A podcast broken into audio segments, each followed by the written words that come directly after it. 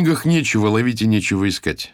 Их сочиняют для того, чтобы превратить неорганизованное людское стадо в организованное. Прочитав книги, люди глупеют окончательно, и тогда с ними можно делать все, что угодно. Андрей Аствацатуров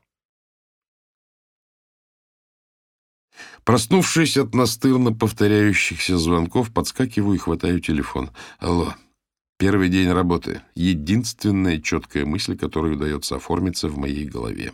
Смотрю на экран 7.46. «Это твой новый начальник, Ариэль, ты где?» «Я... я в постели». Повисает молчание. Я чувствую, необходимо что-то добавить. «Дома», — хрипло сообщаю я, протирая заспанные глаза. «Почему еще не в пути? Мы же договорились, что ты прибудешь в девять». Мы о времени не договаривались. «Вот как?» «Вообще-то я сам прихожу поздно, так что это даже удобно». Я наскоро собираюсь и завожу свой «Челленджер». «Челленджер» — полуспортивный автомобиль компании «Додж». Классический маслкар. Мимо проносятся опрятные домики, в зеркалах, слепя глаза, поблескивает весеннее солнце, ветвистые трещины на мостовой аккуратно залиты гудроном, выруливаю на Pacific Coast Highway полчаса, и я на парковке аэропорта. Миновав автоматические двери, озираюсь в поисках регистрационной стойки и сквозь гомон толпы различаю знакомые голоса. «Сэр, не соблаговолите поделиться адресом вашего портного?» В развалочку приближается пестрая троица чудесных раздолбаев. Группа «Бизар» чего-то во всей своей неизъяснимой красе. «Эк, вырядился!» — Ли скалит зубы на мой костюм. «У тебя что, суд или похороны?» «О-ля-ля! Зачетный галстук!» Под дружный гогот приятелей Майк отвешивает галантный поклон. «Прошу прощения, сэр, я не совсем компетентен в данном вопросе. Скажите, это Винзор или полу-Винзор?» «Чего?» — рассеянно бормочу я, пытаюсь уследить за потоком их неудержимого веселья. «О чем ты?» «Не бери в голову, давай лучше дунем». Майк, который, естественно, никакой не Майк, а Миша, еврейский мальчик-шалопа из Питера, является предводителем этой шайки. Живут все трое в особняке Эда в Малибу, где и находится их студия — играют своеобразный микс этнической и электронной музыки. Когда на Ли накатывает вселенская тоска, в этот винегрет примешиваются средневековые напевы и готика. Эд — большой веселый американец из состоятельной семьи, чего он стыдится, вращаясь в околомузыкальных кругах, где модно слыть оборванцем. По собственному мнению, настоящим талантом он не обладает и с благоговением смотрит на людей, как-либо причастных к искусству. А чувачки в синем, я киваю в сторону охранников. Так у нас справки, подмигивает Ли. В описываемое время в Калифорнии, имея соответствующую медицинскую справку, можно было приобрести каннабис в аптеках. С ноября 2016 года марихуана в Калифорнии легализована. На улице Майк неуловимым движением фокусника извлекает два здоровенных косяка. Э, у вас справки, а мне бы э, улететь без приключений. Увлекая их за собой, я направляюсь за угол.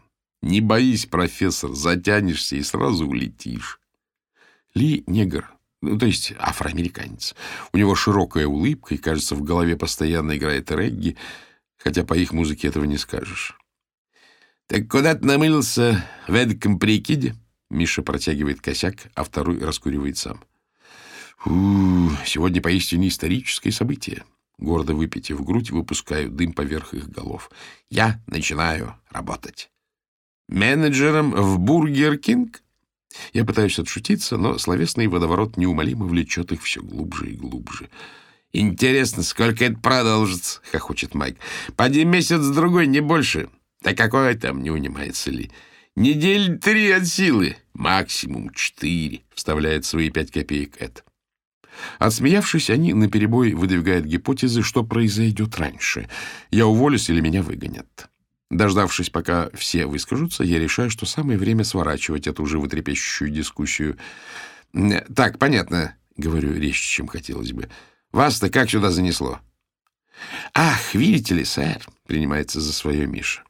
Мы держим путь к берегам Туманного Альбиона, то бишь в его столицу. «Турне по ночным клубам Сохо», — подхватывает Ли. «Выступим, попьем клевого пивка и обратно». Заслышав очередное объявление, приглушенно доносящееся из павильона, вспоминаю о времени.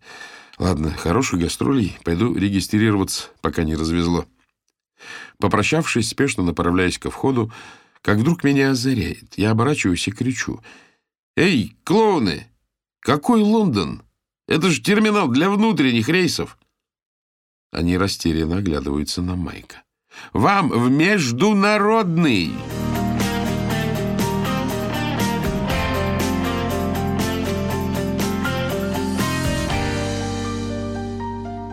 Самолет-бомбардир Q-400 компании Alaska Airlines оснащен двумя турбовинтовыми двигателями, крейсерская скорость 667 км в час, размах крыла 28 метров, максимальная взлетная масса 29,1 тонны, максимальная посадочная 28. Миром правит наука. Даже не так. Наше бытие практически целиком и полностью определяет наука. Если бы не наука то мы с вами не пребывали бы в комфортной обстановке, сытые, удобно одетые и обутые, а торчали бы в какой-нибудь дремучей чащобе, кутаясь в провонявшие обрывки шкур, каждую ночь зверея от холода и доедая подгнившую требуху позавчерашней добычи. Хотя и такие деликатесы были бы редкостью, так как в рационе лесных жителей преобладали жуки и личинки, выковыренные из трухлявой коры в прикуску самхом того же происхождения. Да и вообще, охотники-собиратели часто не доживали до нашего с вами возраста. Но, слава науке, мы еще не окочурились, а благополучно выбрались из каменного века и столько всего наворотили, что мир уже конкретно трещит по швам. Над головой зажглись лампочки, все дружно пристегнулись, и самолет принялся выруливать на взлетную полосу. Достоевский утверждал, что красота спасет мир. Красота всегда казалась непостижимой и таинственной. Художники, композиторы, поэты, писатели веками искали ее формулу, а математики нашли и выразили ее простым уравнением. И сейчас, вопреки уставу научной гильдии, я поведаю вам эту страшную тайну. Красота — это непрерывность второй производной. Все до отвращения просто. Производная — это скорость изменения. А вторая производная — это производная производной — ее непрерывность гарантирует непрерывность изгиба линии, то есть определенный уровень гладкости. И именно по этой причине сегодня все такое округлое и пухлое. Оглянитесь. Посмотрите на нынешнюю эстетику плавно изогнутых форм. Это совсем не случайно. Ведь сами графические программы для дизайнеров по умолчанию используют линии, состоящие из бисплайн-функций. Только не пугайтесь. Бисплайн-функции — это функции, построенные по принципу сохранения непрерывности второй производной. И потому любая деталь, нарисованная современным дизайнером, неминуемо будет пухлой и гладкой. Под крылом проплыл Лос-Анджелес, рассеченный широкими магистралями на ровные квадраты. Поблескивая кромкой прибоя, простирался до горизонта Тихий океан. А углы, спросите вы, как же углы? Как же прямые линии? Вы хотите судорожно ухватиться за такой родной и всеми нами любимый уголок двадцатого века, за этот последний ускользающий краешек. Но я вам не дам. Углы — это анахронизм, неудачная попытка воплощения абстрактной идеи. Это зверье никогда в природе не водилось. Их внедрили где-то в процессе индустриализации. Большинство физических явлений создают формы, обладающие непрерывностью второй производной, и поэтому природа представляется нам красивой. Даже скорее наоборот, ведь изначально мы черпаем представление о красоте у природы, и гладкость второго порядка не может не казаться красивой. В прошлом веке мы попробовали создать новую эстетику углов и прямых линий – но угловатость быстро вышла из моды и, полагаю, скоро окончательно вымрет, кроме некоторых неизбежных случаев. В недрах сумки начинает истерически трезвонить мобильник. Пожилая женщина со всклокоченной, будто ее шарахнула молнией ядовито-красной шевелюрой, негодующе оборачивается в мою сторону. — Что происходит? Ты еще не приехал? — Это возмутительно. Немедленно выключите сотовый телефон. Бабулька машет на меня костлявыми пальцами. Э, я в самолете, отворачиваясь к окну, делаю успокоительные жесты свободной рукой. «Молодой человек, вы подвергаете опасности сотни людских жизней!» Заходится старушенция. В проходе возникает стюардесса. «Рель, надо заканчивать, скоро буду». Вырубив телефон, демонстративно засовываю его обратно в сумку. «Прошу прощения, мэм. Самолет-бомбардир Q-400 рассчитан я хотел съязвить, что бомбардир Q-400 рассчитан максимум на 80 пассажиров, но внезапно с пронзительной ясностью, характерной осмыслению самых банальных истин, понимаю, как глупо затевать спор с пожилой женщиной в поисках предлога блеснуть эрудицией. Находясь под впечатлением далеко не в первый раз сделанного открытия собственной склонности к пижонству и мелочности, пялюсь на крыло самолета, рассеянно отмечая, как недовольно бухтит бабулька, как вторит ей сидящая рядом подружка и старается добиться моего внимания стюардесса. Слушая ее в полухо, продолжаю коситься в иллюминатор, где взгляд притягивает некая несообразность. И тут меня снова озаряет — Послушайте, мисс... Эм, я читаю имя на планшетке, прикрепленной к ее груди. Грейс, у вас торчат закрылки. Она отстраняется, и я, подавив неуместный смешок, пытаюсь исправиться. То есть не у вас, конечно, а там. Я тычу в стекло. Не закрытые закрылки. Для наглядности я пару раз взмахиваю кистями рук. Не задвинуты. Добавляю, окончательно смутившись. Пилот забыл закрыть. Тут до нее доходит. И, девясь скудоумию клиентуры, она терпеливо увещевает меня, заверяя, что полет протекает нормально и нет никаких причин для беспокойства. Она говорит, что их авиакомпания функционирует в соответствии с наисовременнейшими стандартами безопасности, их техобслуживание самое, что ни на есть прогрессивное, а уж профессионализм пилотов — для подкрепления своих слов она демонстрирует незаурядные мимические способности. А я, собравшись с мыслями, втолковываю ей, что я инженер-авиаконструктор и знаю, о чем говорю, хотя после махания крылышками поверить в это довольно сложно. Поймите правильно, примирительно произношу я, уже жалею, что ввязался. Закрылки не критичны для этой вашей безопасности, разве что расход топлива. После ключевого слова «безопасность» она принимается успокаивать меня с удвоенным усердием. Спор затягивается, бабулька негодует, пассажиры ерзают, озираются. Хорошо, спасибо. Немедленно доложу о вашем эм, наблюдении. Поджав губы, стюардесса удаляется в сторону рубки. Бабулька глядит победоносно, будто после этой выходки меня высадят прямо здесь. Тем не менее, закрылки почти сразу задвигаются, и появляется мисс Грейс. — Вы оказались правы, — говорит она слегка сконфуженно. — Пилот хочет отблагодарить вас. Она снова уходит и возвращается, неся поднос с бутылкой шампанского. Я польщен. Однако благоразумие подсказывает, что алкоголь поверх травы за час до начала рабочего дня будет явно лишним. Но и отказываться от красивого жеста тоже неловко. Дело в том, понимаете, я сейчас никак не могу. Х хотя мне, наконец, удается найти решение. Передайте это вон той даме. Киваю на блюстительницу авиационных правил. И еще бокал для ее спутницы, пожалуйста. Так, с самолетами разобрались. С женщинами, кажется, тоже теперь ближе к телу. Мы обсуждали взаимосвязь между гармонией и алгеброй и их влияние на нашу судьбу. Атеросклероз, закупорка сердечных сосудов, является основным фактором риска возникновения инфаркта миокарда. К концу XX века атеросклероз становится первой причиной смертности в западном мире, и, судя по всему, этот показатель будет только расти с увеличением продолжительности жизни. Последние десятилетия основное количество копий в медицине ломается на подступах именно к этому вопросу.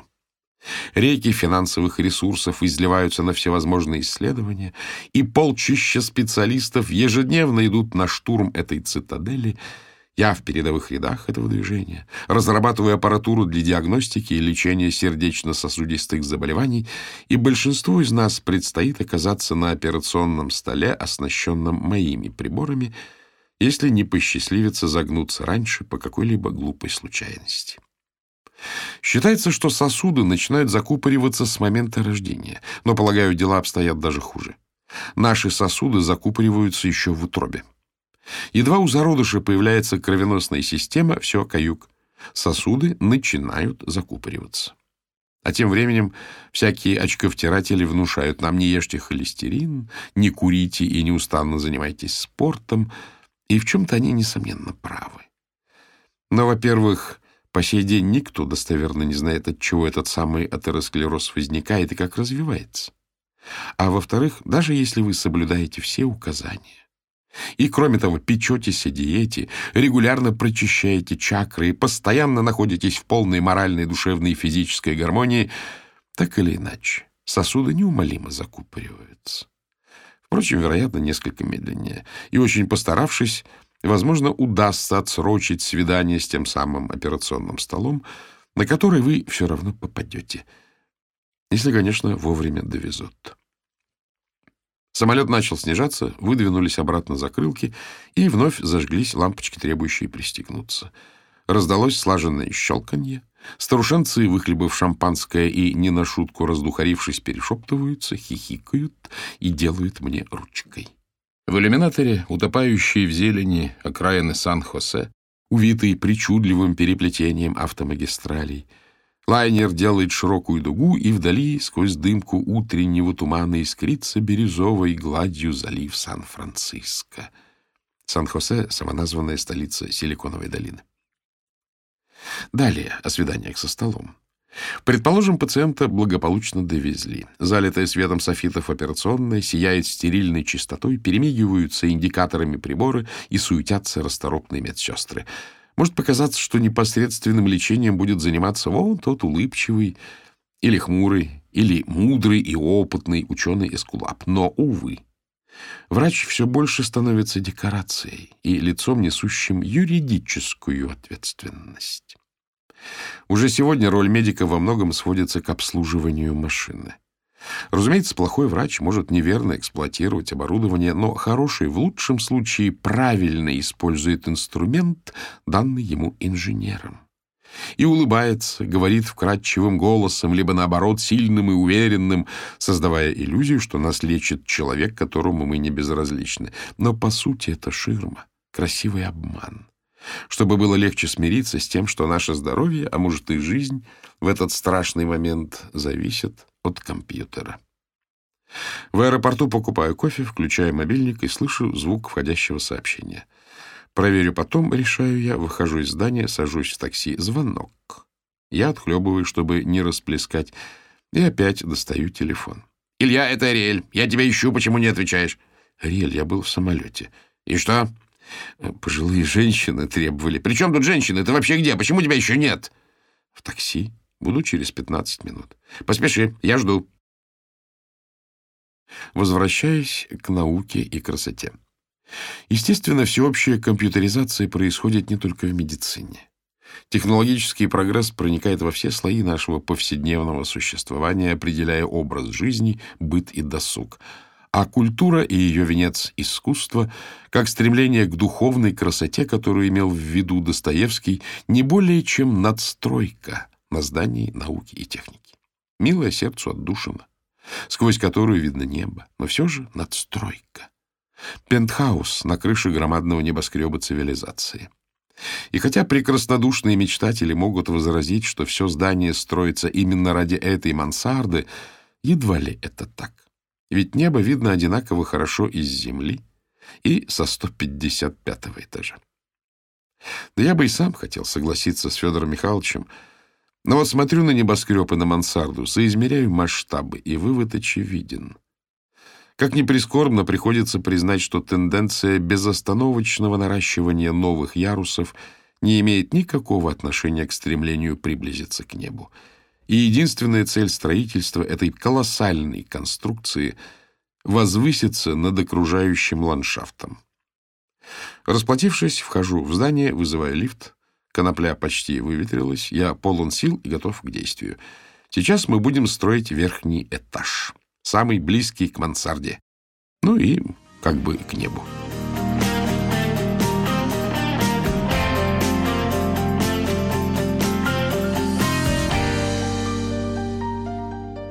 Стеклянная дверь, наклейка. Из комнаты в конце коридора с непринужденной грацией молодого гипопотама выскочил Ариэль. «Добро пожаловать в компанию «Биоспектром». Он стиснул и потряс мою ладонь. «Сначала поговорим, потом все тебе покажу». Ариэль посторонился, указывая в направлении кабинета. Из-за его спины появилась девушка с короткими высветленными до белизны волосами и очками с тонкой оправой. Прошмыгнув между нами, она сдержанно улыбнулась, но в брошенном вскользь взгляде мелькнуло что-то лукавое. «Садись». Ариэль проследовал на свое место. «Первым делом условимся о времени прибытия на работу». «Конечно. Когда вы хотите, чтобы я приходил?» «В принципе...» — он поскреб из синя выбритую скулу. «Мне не важно. Преимущественно ты будешь работать один, поэтому можешь выбрать удобные для себя часы. Главное, чтобы все было согласовано и организовано на профессиональном уровне». «Хорошо. Я прикинул с полетами. Давайте в одиннадцать». «Одиннадцать. Великолепно. Люблю решать все, исходя из обоюдного понимания и согласия. Таким образом, будет легко придерживаться договоренностей и не придется снова возвращаться к одним и тем же вопросам. Он помолчал, собираясь с мыслями. Итак, к делу. Я подготовил материалы по ультразвуку, датчикам и обработке сигналов. Он бухнул на стол изрядную кипу бумаг. Это последние публикации. Еще несколько статей на флешке. Риэль выдрал диск из USB-порта. Распечатаешь потом. Окей. Флешка твоя. Подарок. Я кивнул. Там книги и парочку учебников на случай, если надо освежить знания. Хорошо, начну со статей, а потом... Прекрасно. Если что-то не ясно, приходи и спрашивай. Нет смысла терять время на мелочи и условности. Я всегда рад помочь. Спасибо. Замечательно. Так. Он энергично потер ладони. Что еще? А, вот. Сегодня не успел, но завтра сделаю доступ к университетской электронной библиотеке. Или у тебя остался? Нет.